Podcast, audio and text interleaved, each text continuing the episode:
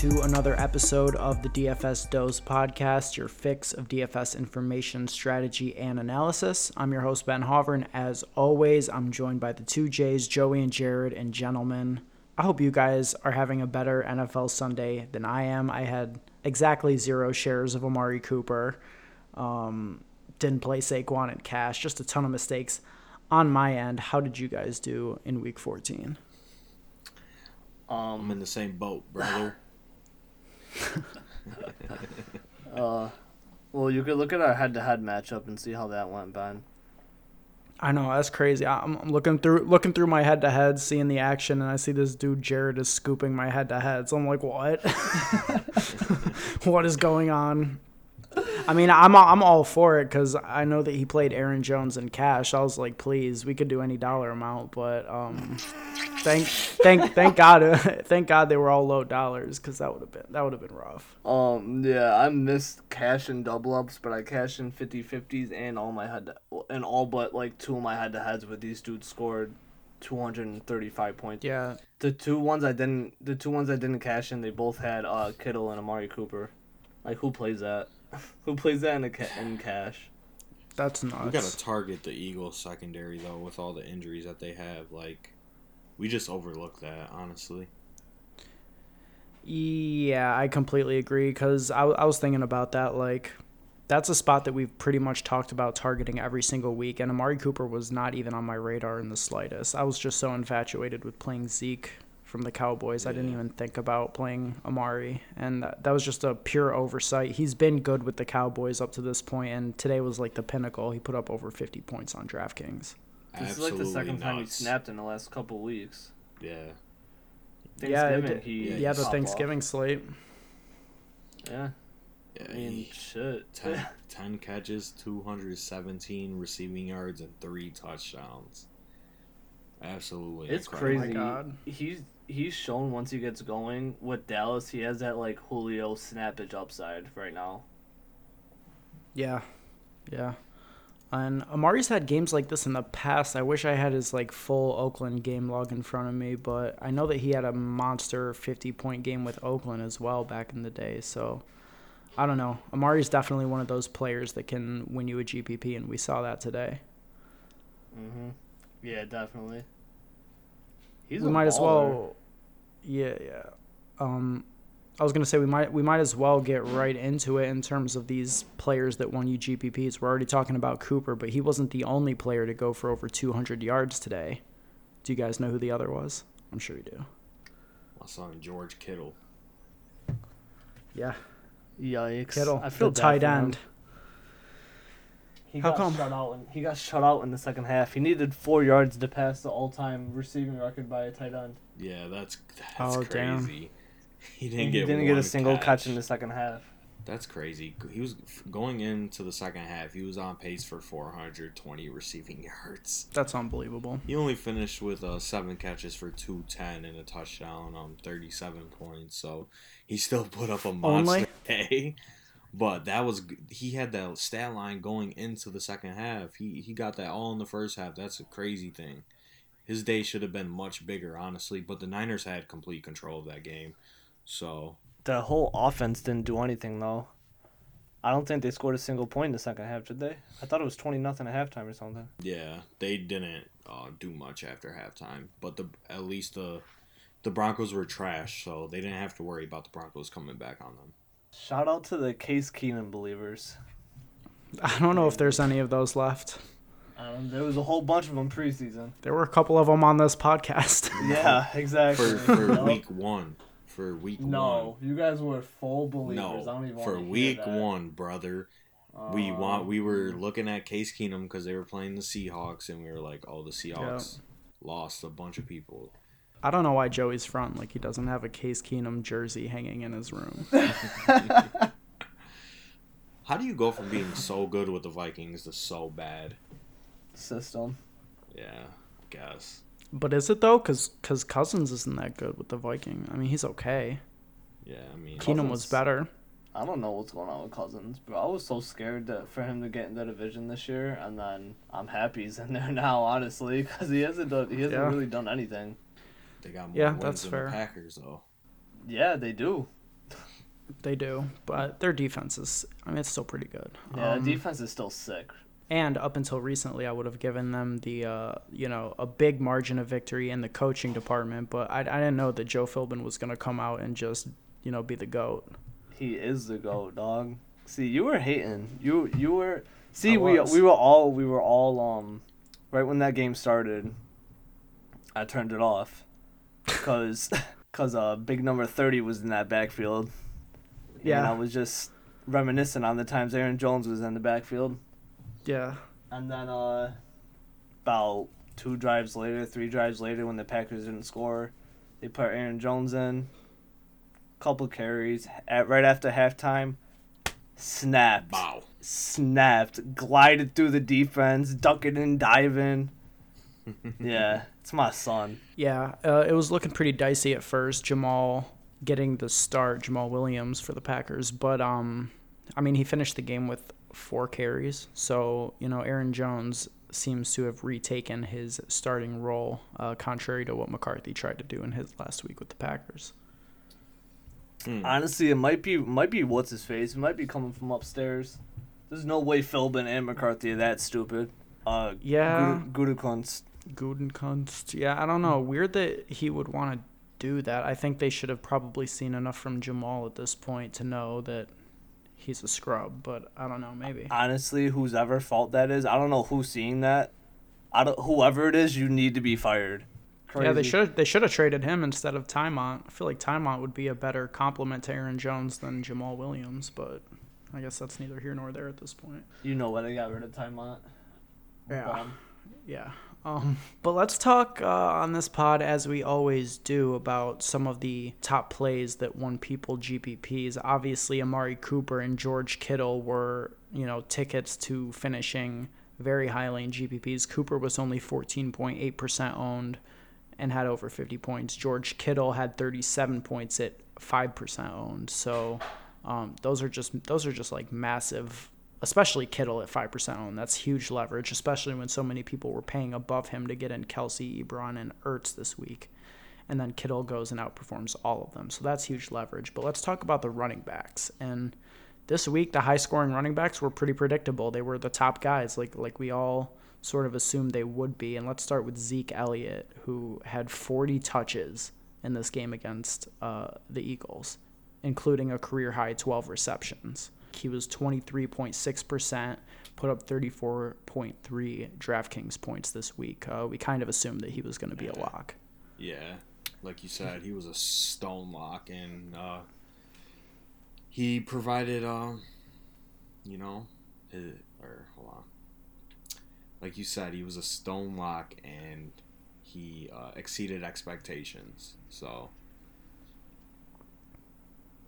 Yeah, absolutely. Just about the only thing I was right about on this week. But I was it was it was great to see Zeke and one of the reasons I liked him was his recent uptick in receiving usage. I think that really raised his floors for cash games, although I can't say that I was anticipating 12 receptions, but just in sort of like an overall sense, do you guys think that Zeke I mean, is that going to be the kind of player he is going forward? Is he going to enter the like the Barkley and CMC tier of running back slash receiver, or is he gonna? Oh, is this just sort of an anomaly? It, it doesn't seem like something that he would usually be, but I mean, he did well. He's just not that type of runner or running back. I mean, Right. no one, no, I don't think honestly, I don't think anyone's in that receiving range like McCaffrey is, because he's like the whole the whole offense. I mean, obviously Gurley's up there. Gurley's above everyone, but after Yeah. Gurley, no one touches Calf. I think you could say Kamara is, uh, but Caff- McCaffrey doesn't have a Mark Ingram that vultures his touches. But we saw we saw Kamara kind of be the entire Saints offense for the first four weeks of the season. Yeah, but then you got, you got uh, like you said, Bunk Ingram. Then you also got Michael Thomas. hmm that is so, true.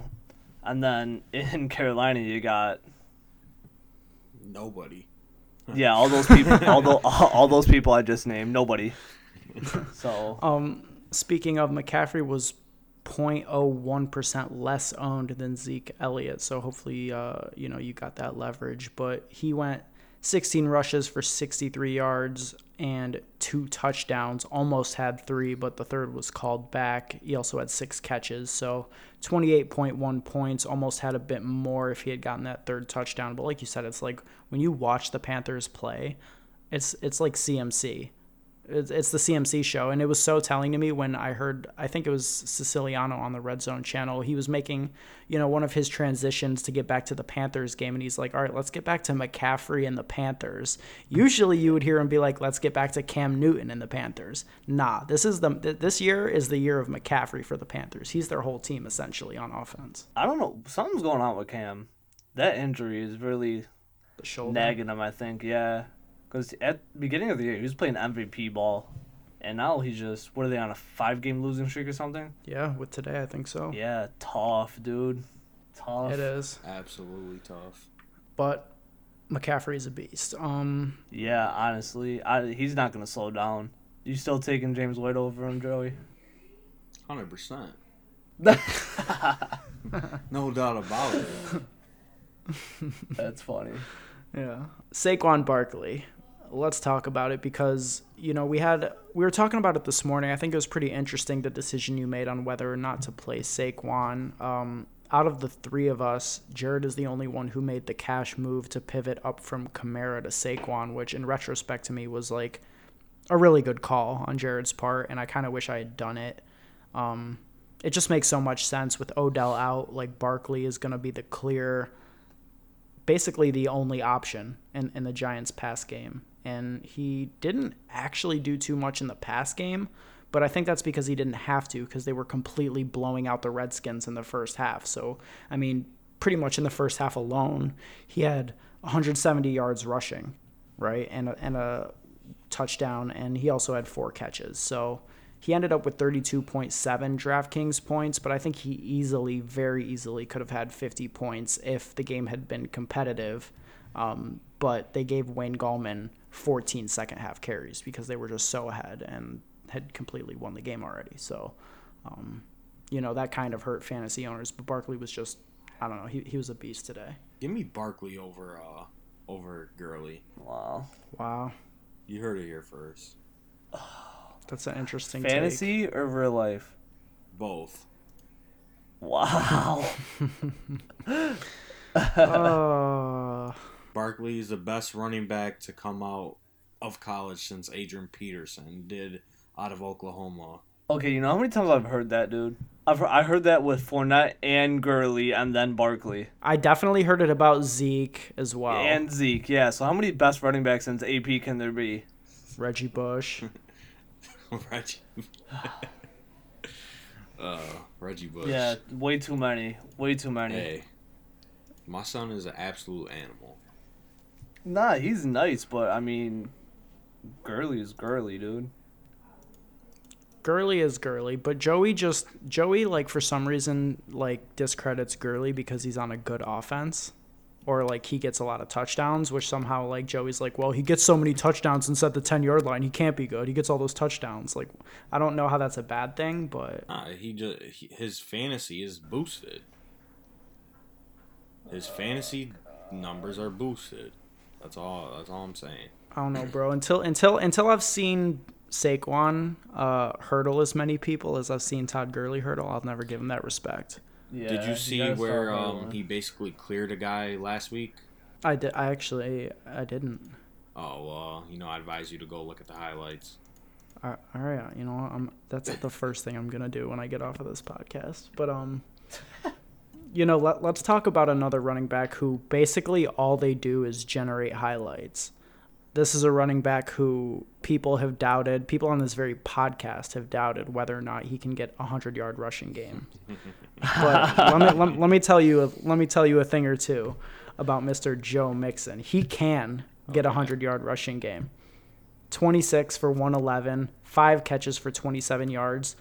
He was 1% owned, and he put up 27.8 points in DraftKings. That's an awesome leverage play uh, for GPPs. Obviously, on this podcast, none of us were on Joe Mixon, but um, you know, what do you, what do you think about his performance today, Joey? I know you're a big fan. You know, as the conductor of the Joe Mixon hate train, uh, this is a fluke. So Yeah. I'll leave it God, at that. dude. Here we go. What do you What do you mean? Here we go. All right, he had he had He's a 111 good runner, yards. dude. All right, he has two 100 yard rushing games in his career. So he had 111 yards on 26 carries. All right, that you know if you're getting 26 carries, you better get over 100. All right. Then he had Mm-hmm. five catches, 27 yards. So a bunch of checkdowns, 27.8 points. You know, he had a good fantasy day, scored a touchdown, but I'm still I'm still uh on board. I'm on board the train. I don't know if you guys are on that train, but I'm on it. I, I don't know. It's hard to be on the Joe Mixon hate train. He basically, you know, he kept the Bengals, a terrible Bengals team, no AJ Green, no Andy Dalton, kept them within five points of the Chargers today. And, you know, the Chargers are pretty good. I think that it was pretty much all on the back of Joe Mixon that they were able to stay competitive in that game. So Yeah, I don't know. no, you're right. We'll have to see. You're right. He he did put them on his back. I'll give him that. That doesn't change my opinion though. I gotta see it over a long period of time. What What's like the threshold? Like, how many 100 yard rushing games does he have to get before you'll give him some respect? Just so I know, like, when to check back with you. Well, I mean, this is his first of the season, right? Or is it his second? It is Second his second. season. You know, maybe if he gets like four in a season or five, then you know I'll give him his respect. But until then, I just can't. I'm sorry. All right, that'll that'll definitely be something that we'll be monitoring on this podcast and uh, All right. Maybe checking in back ten with years. Joseph. All right, Joe, you're in luck because he ends with Oakland, Cleveland, and then he's gonna get hundred yards in Pittsburgh. In Pittsburgh. Okay. Oh, the the new age Le'Veon Bell versus the team that let the old one go. That's crazy. That is Yeah, insane. That's very disrespectful. All right, well we know that Joey doesn't like Joe Mixon, but let's talk about another running back that I know Joey likes, and uh, and uh, another running back that Joey has quite a bit of respect for. Um, give me your thoughts on Kenyan Drake. I'm leaving. I'm leaving. All right. What, bro? I, I, I it might have been our very first podcast episode that we had the Kenyan Drake debate, where you assured me that how, how good he was going to be, and I doubted. But after today, my man Kenyan Drake really buried the Pats, and I feel like that must have been really like conflicting for you. Do you want to talk about it? Oh my God. Um, no comment. I'm a big fan of Kenyan Drake this year. I feel like he goes way over the 800 rushing yards. I could see him having around 11 or 1200 rushing yards for the season. First of all, Oh, damn. first of all, the Dolphins are at the 31 yard line. Their own 31 yard line. They're down by five. They need a touchdown to win. Do you think this man Ryan Tannehill is going to throw 69 yards to the to the goal line? If you think so, you're on crack. You're smoking crack. Okay. I'll answer that for you. He 100% cannot throw that far. He cannot throw 70 yards in the air. 100% fact. Why are you putting Gronkowski out there? Why are you taking Devin McCourty off the field? First of all, who's arguably the Patriots' best tackler. Height advantage On what? on Kenyan Drake. Gronk has to have like a full foot on him. Yeah. Okay. and then Patrick Chung, his bum ass was just standing there watching Kenyan Drake cut across the field. You need to be cut immediately. But going back to Gronk, it was it was nice to see him um turn up today.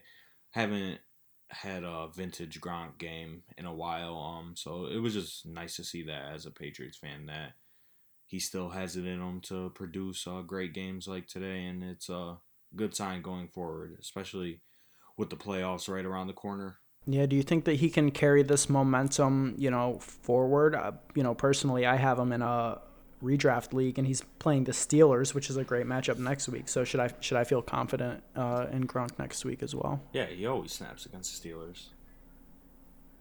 Hey, uh, love to hear it. Um, in that same game, we had Kenny Stills put up a monster performance. Um, at only 1.1% ownership on DraftKings in the $3 play action. So, you know, Stills was a player who I was actually pretty interested in this morning. Um, if Danny Amendola was ruled out, I thought that he was going to be a really good play at 4,100. However, once they ruled Amendola active and with Tannehill's inability to throw deep, as we just talked about, like I wasn't really interested in Kenny Stills, but he managed to really put it together today. He had nine targets, turned that into eight catches for 135 and a touchdown. 30 points on DraftKings at under 2% owned. Uh, how, how, how did Stills look today? he abused um, Jason McCourty and J.C. Jackson. So there's that. It's well known that the Patriots struggle in Miami. We talked about it on the preview episode, and today was no different. They couldn't stop anything. Um, Just out of curiosity, I kind of missed you know parts of this game, but I saw that Brock was in there for a portion. What happened? What happened with that? Why was Brock Osweiler even in this game? Tannehill uh, had his ankle rolled up, so Brock came in. Oh, so it wasn't per- it wasn't Yeah, performance no. related. Okay. Nah, Tannehill was snapping. um, Um, he he was on some GPP winning teams. I know the person who came in second in the Milly Maker had Tannehill. So Yeah. Okay. Tannehill to Stills. That that makes sense. Yeah. Um, he's he ended up scoring twenty three points. And in that same game, Julian Edelman also did pretty well. I mean, he didn't, you know, break the slate, but it, w- it was a really good game and close to an even better game. He was just short of the 100 yard bonus, but he went 9 for 86 and a touchdown. So Yeah. I did see him at the top of some of the GPP teams. You know, 23 points on DraftKings is enough to uh, do really well, especially when you're under 2% owned like Edelman was. So, um, you know, if you stacked that game up and had Edelman, Gronk, Drake, or Stills, some combination of those guys, you probably did pretty well With in, Brady, in tournaments Brady today. snapped Yeah, Brady just under 30 points on DraftKings. Um, at fifty eight hundred. I think that there was a lot of variant. Yeah, there was a lot of variance to what quarterbacks you could have played, as long as you didn't play like, uh, you, you know, like some of the popular ones like Rodgers or Big Ben or. I don't think Deshaun Watson did that well, Nah, right? Deshaun Um, Watson only had one touchdown. Yeah, so those were some of the popular guys. But if you had gotten on to say, you know, Tannehill, Brady, Dak Prescott after the Amari Cooper explosion, like these were some of the guys that uh, could have led you to win a GPP. You know, actually, let's move on to the the top wide receivers of the slate because there were some monster games in the wide receiver section as well. And starting off with Juju Smith-Schuster, who, oh, I mean, incredible you were right about that. You Uh, were right about him too. yeah, Ju- Juju and Zeke were basically my you know my favorite wide receiver and running back plays respectively. It's a wonder that I did so terrible when I got both of those things right. It's just you know uh, just too much like Chris Godwin, which we'll get to shortly, unfortunately. But um, but yeah, Juju completely snapped. He was under ten percent owned, eight for one thirty and two, 36 points on DraftKings. Um, you know, he had a he had a long stretch. The Steelers offense in general had a stretch where Big Ben was injured or, you know, I don't know exactly what was going on there because he was healthy enough to come back in and lead them on what they thought was a game-winning drive although the Raiders came back, but um, you know, once Big Ben came back in there, it was just all eyes on Juju. He was completely locked in and uh, you know, Smith-Schuster had a great game. Yeah, he's a he's a ball. He had that great that great back of the end zone touchdown, that little toe tap. Oh yeah, that was awesome. I was so hot when they didn't give that to him, but once they reshowed it, come on. That was a nasty Juju's catch. That was a really nice catch. He's uh he's starting to turn up. He's uh, he might be that number one. I don't think so. No, I, I kind of agree with Jared. I think it's trending in that direction. Mm-hmm. Why? AB is still the clear cut number one in that offense. Not for long. No doubt about it. I mean, Juju has more catches than AB. Think about that for a second. And he has more yards. More catches and more yards. He's at least the 1A. And yeah, I mean, A- AB has more touchdowns. He has like eight more touchdowns. So there's that, which obviously comes with having so much chemistry with Big Ben. But Antonio Brown is 30 years old. Juju Smith Schuster is 22 years old. Um, I kind, I kind of agree with Jared here. I think Juju is. This might be the last year where Antonio Brown is the clear cut number one in this offense. Mm-hmm. Um, as great as Antonio is. And no, no disrespect to Antonio. I love Antonio Brown, but uh, this dude Juju's incredible. And if you look at his numbers, like he's breaking all sorts of records for production of a player at his age. He's so young and he's so good. Um, Nah, he's really good. I don't know. We'll, we'll see how it shapes up. I, I love Juju though. Yeah, he's really good.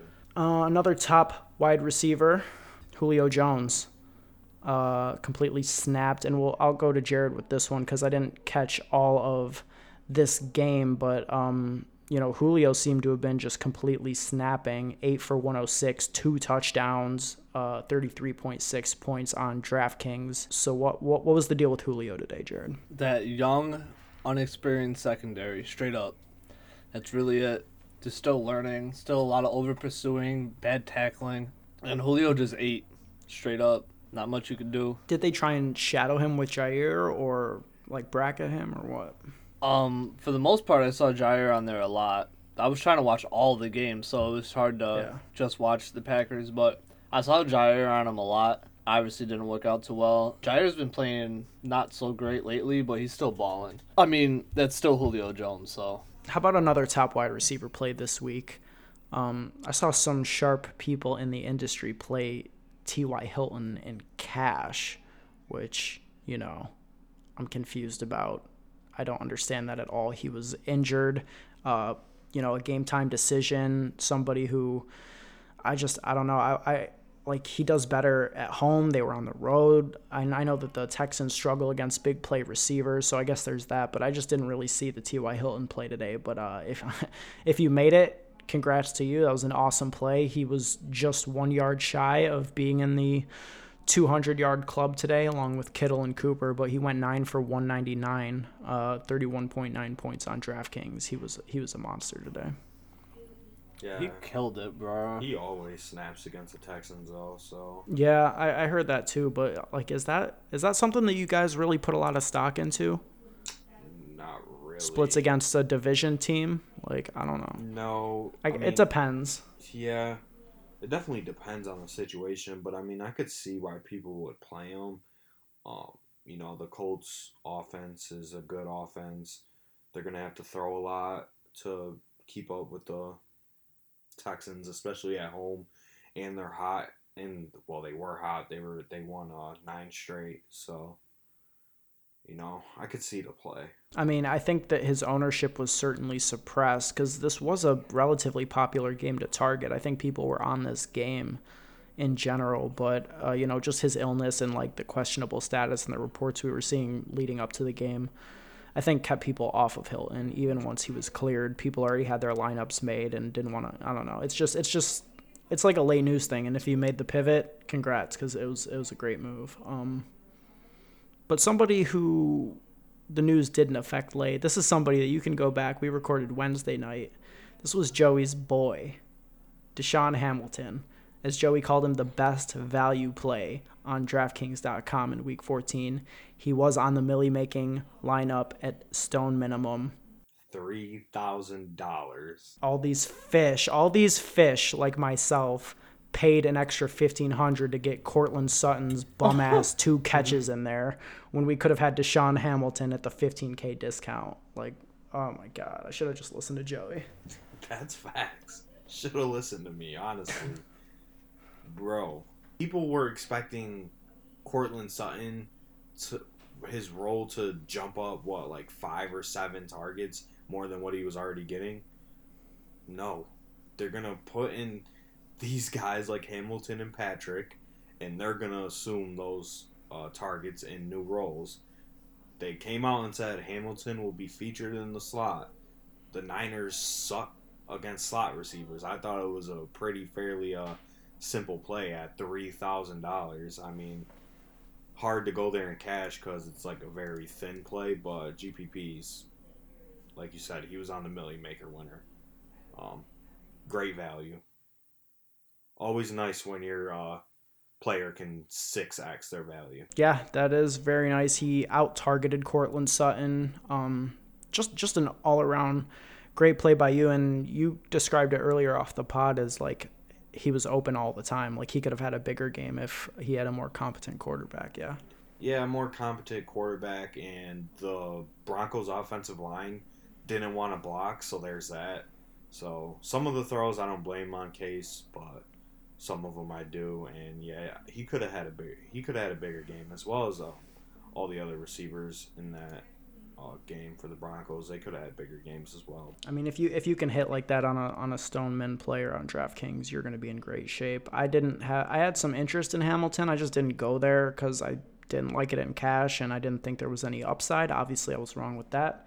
The touchdown, he did it. He did it coming off the zero target game. He he really did it. Zero really targets to nine targets. Lit. How about we discuss Juice Jarvis Landry, eight point one percent owned on DraftKings. My man turned five touches into twenty five point one DraftKings points, which is not Jarvis Landry's mo. Like when you think about Jarvis Landry, you think like a ton of targets getting you to value eventually from like you know like 10 five yard catches but today was completely opposite like i had to double check when i saw he had a 50 yard touchdown i'm like wait jarvis landry i didn't know that he ran routes that deep Juice, my son, Five touches. Juice. you got there, bro. You're finally showing out for the squad. Five touches. He really did. bro. That's running good. It was that was a that was kind of a weird game. If you guys watched it at all, in what way there was like no. It, it seems like there was like no offense, but they put up 46 points total. yeah mm-hmm. I don't know. It seemed like a slow game. I mean, Calf got Calf didn't even get that many yards, did he? yeah his his production was mostly touchdown based You guys see the thing with the extra point? Yeah, How that was so dumb can you be stupid. as a franchise, bro. Come on. ah what happened i didn't see it All right. So these dudes, they scored the touchdown to make it 23 to 20. They kicked the extra point. They get the extra point. I think what were they offsides, right, or something like Yeah, that? the Panthers were offsides. Yeah. So the Panthers go offsides, right? So what do mm-hmm. you naturally do if you're head coach? If you make the extra point, someone's offsides. decline Yeah. take the point Nope. Nope. They re-kicked this, it? This boy Gregg Williams accepted the five yard penalty, and then they missed the extra point. Dead ass, bro. That's horrible You didn't see that? That like, was what were you idea. thinking? no i didn't i oh god no i didn't see that that's insane Yeah, he uh, missed it. He uh, oh man kicked the ball right off the upright. It clanked off. and that just made it made it a field goal game. Like Yeah. that's huge. yeah craig williams is something else Such an idiot. So how about you know we should talk about some bums? all right we got some we got some bums who do you which bum do you want to talk about first there's plenty Chris Godwin.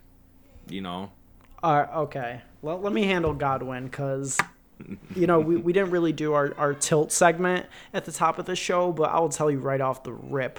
I am so tilted at this dude, Chris Godwin, getting one catch on 10 goddamn targets. Team high 10 targets. And he had one catch. Yo, didn't that happen earlier in the year against like Carolina or a team? Yeah, yeah. Mike Evans had like had one catch on ten targets. That's the second time that's happened this year. Yeah. And, That's and With a, with a Bucks receiver, nonetheless, that that is.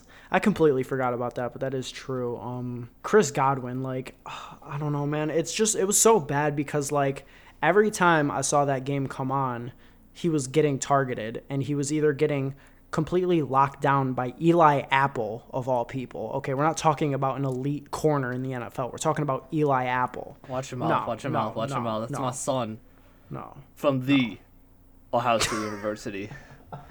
but I just don't understand. He he got and he had some catches where he should have had it, and he just like had it and then stepped and dropped it, and I was just completely confused about what I was watching. Um, Godwin was massive chalk. He was like over forty percent in cash games. Uh, I don't know what his tournament ownership is, but I know that it was sinking all of my GPP lineups because I played him pretty much everywhere. I thought he was a stone lock when you considered how well he's done in games that DeSean Jackson has missed with the Bucks and how the Saints are like give up a ton of deep targets to wide receiver, just lined up perfectly for him. Nah, nice 2.3 DraftKings points. To be honest, it was just a complete unforgivable performance. I can't, I can't, man. That, that that's the one thing that really tilted me today. I made some bad plays, and that I feel like is more on me. But Godwin was a good play that just completely busted. So No, actually, you know who I want to snap on that we mentioned earlier? Courtland Sutton. I am never playing this man again in fantasy. All right. Huh? You know how many weeks has been Courtland Sutton chalk week? You know how many times he has produced? Zero. All right. On Twitter earlier, I tweeted, I'll never play Courtland Sutton again, no matter how chalky he is. And I'm sticking by that. I don't, this man could be a hundred percent owned. I will be that point zero zero zero zero one percent person who will not play him. Yeah, he has, uh, you know, a season. Well, I guess you could call it a career high, four catches in a game. Gonna be tough to go back there because this was a really good spot for him, and he completely busted. Um, He wasn't even honestly. he wasn't even supposed to play snaps this year, to be honest. And yeah, I think ideally they wouldn't have have played him. They Yeah, got a little then- bit too big for their britches, traded away DT, and then Sanders got hurt. Kind of the same thing that happened with the Lions, where Kenny Golladay was in a really good role, but when he's the only player there because you trade away Golden Tate and then Marvin Jones gets hurt, it's they just key in on him and it's it's over. So it's like you know sometimes these receivers are good in the role they're in, and then when that role gets expanded and they're like the focal point of the defense, then you're just not going to produce the same unless you're truly truly elite in terms of some other disappointing slash I don't know average chalk, Sterling Shepard was pretty popular and he did not do very well. Luckily, he got that touchdown to salvage himself up to like a respectable 9.7 points, but really he only had two catches for 17 yards. Like Shepard had very favorable splits in the seven games that he played last year that Odell missed. However, Saquon Barkley wasn't on the team then, so it was a complete, completely different dynamic. Um, what what did you guys think about Shepard's uh, bust this week? He busted because it was a blowout. Yeah, and when they did throw it, I mean Russell Russell Shepard, uh, Evan Engram. I mean, it just he wasn't really in a good spot because Saquon just went off. Honestly, that was really it. If Saquon didn't go off, Shepard could have had a bigger game. Or if Sanchez decided uh he wanted to play football today. Uh, yeah, like you said, they just really didn't need him. The Giants' defense played really well. Five sacks, three interceptions. They returned one of those. So, um, yeah, they, they didn't. I guess they didn't really need Shepard. How about the two running backs? The two cheap running backs that were in everybody's cash game lineups this week. We had Jalen Samuels and Jeff Wilson Jr. Neither of them went crazy, but they did what they were supposed to do as sub 4K running backs. They did what they were supposed to. They got nice floor games. Jalen Samuels, especially, uh, got a lot of receiving usage that made him viable um, on DraftKings. He had seven receptions for 64 yards, only 28 rushing yards, but it really wasn't so much of a split like we had sort of heard that it would be. Uh, Ridley only had five carries in the game. Jalen Samuels did pretty well for being 3.7. He had what, um, 16 points, 17 points. Yeah, 16.2. Uh, 28.1% owned in tournaments and massively owned in cash. Yeah, He was like fifty six in cash. Stupid. yeah, he did. He did pretty well. Personally, I'm not playing any quarterbacks on DraftKings for the rest of the year except for Josh Allen. So I don't. Uh, we don't really even have to discuss any other quarterbacks. What do you guys think about uh about that take? I know you're on board, Jared. Yeah, I'm definitely not playing any quarterbacks other than Josh Allen for the rest of the year. Yeah. Oh, why would you need to? He's essentially a fantasy football god. He can be completely terrible on the field and turn the ball over all the time, and he's still going to put up at least 25 points on DraftKings. He's an upgraded Lamar Jackson. Upgraded Lamar Jackson, yeah, that that's one way to phrase it. Kind of like a Blake Bortles plus, perhaps. Yeah, plus plus plus. Yeah. My man Josh Allen, over the past three weeks, has three passing touchdowns, two rushing touchdowns, and seven turnovers. And he's averaging just over 28 DraftKings points per game. Yup. Go. Like, Goat but, status. Like, his, his rushing his rushing upside is so high his rushing floor is so high i mean i think you could accurately say that he has a rushing floor of like 70 yards every game Yeah. like just the way that he scrambles it's, he's so good at it um do i detect a little bit of respect coming from you joe you finally putting respect on the future quarterback of the afc east Or in terms of fantasy, I'll give him some respect. Not in real life though. Why? okay Why? He's not good. Because he can't handle the passing of the torch. That's why. Okay, That's are buddy. ridiculous. He's a Um, good quarterback. That boy is absolute doo doo. Let's go, A Rob. All right. There we go. Ended off on a great note. All right. Boy, Allen Robinson put me in the semifinals. Let's get it.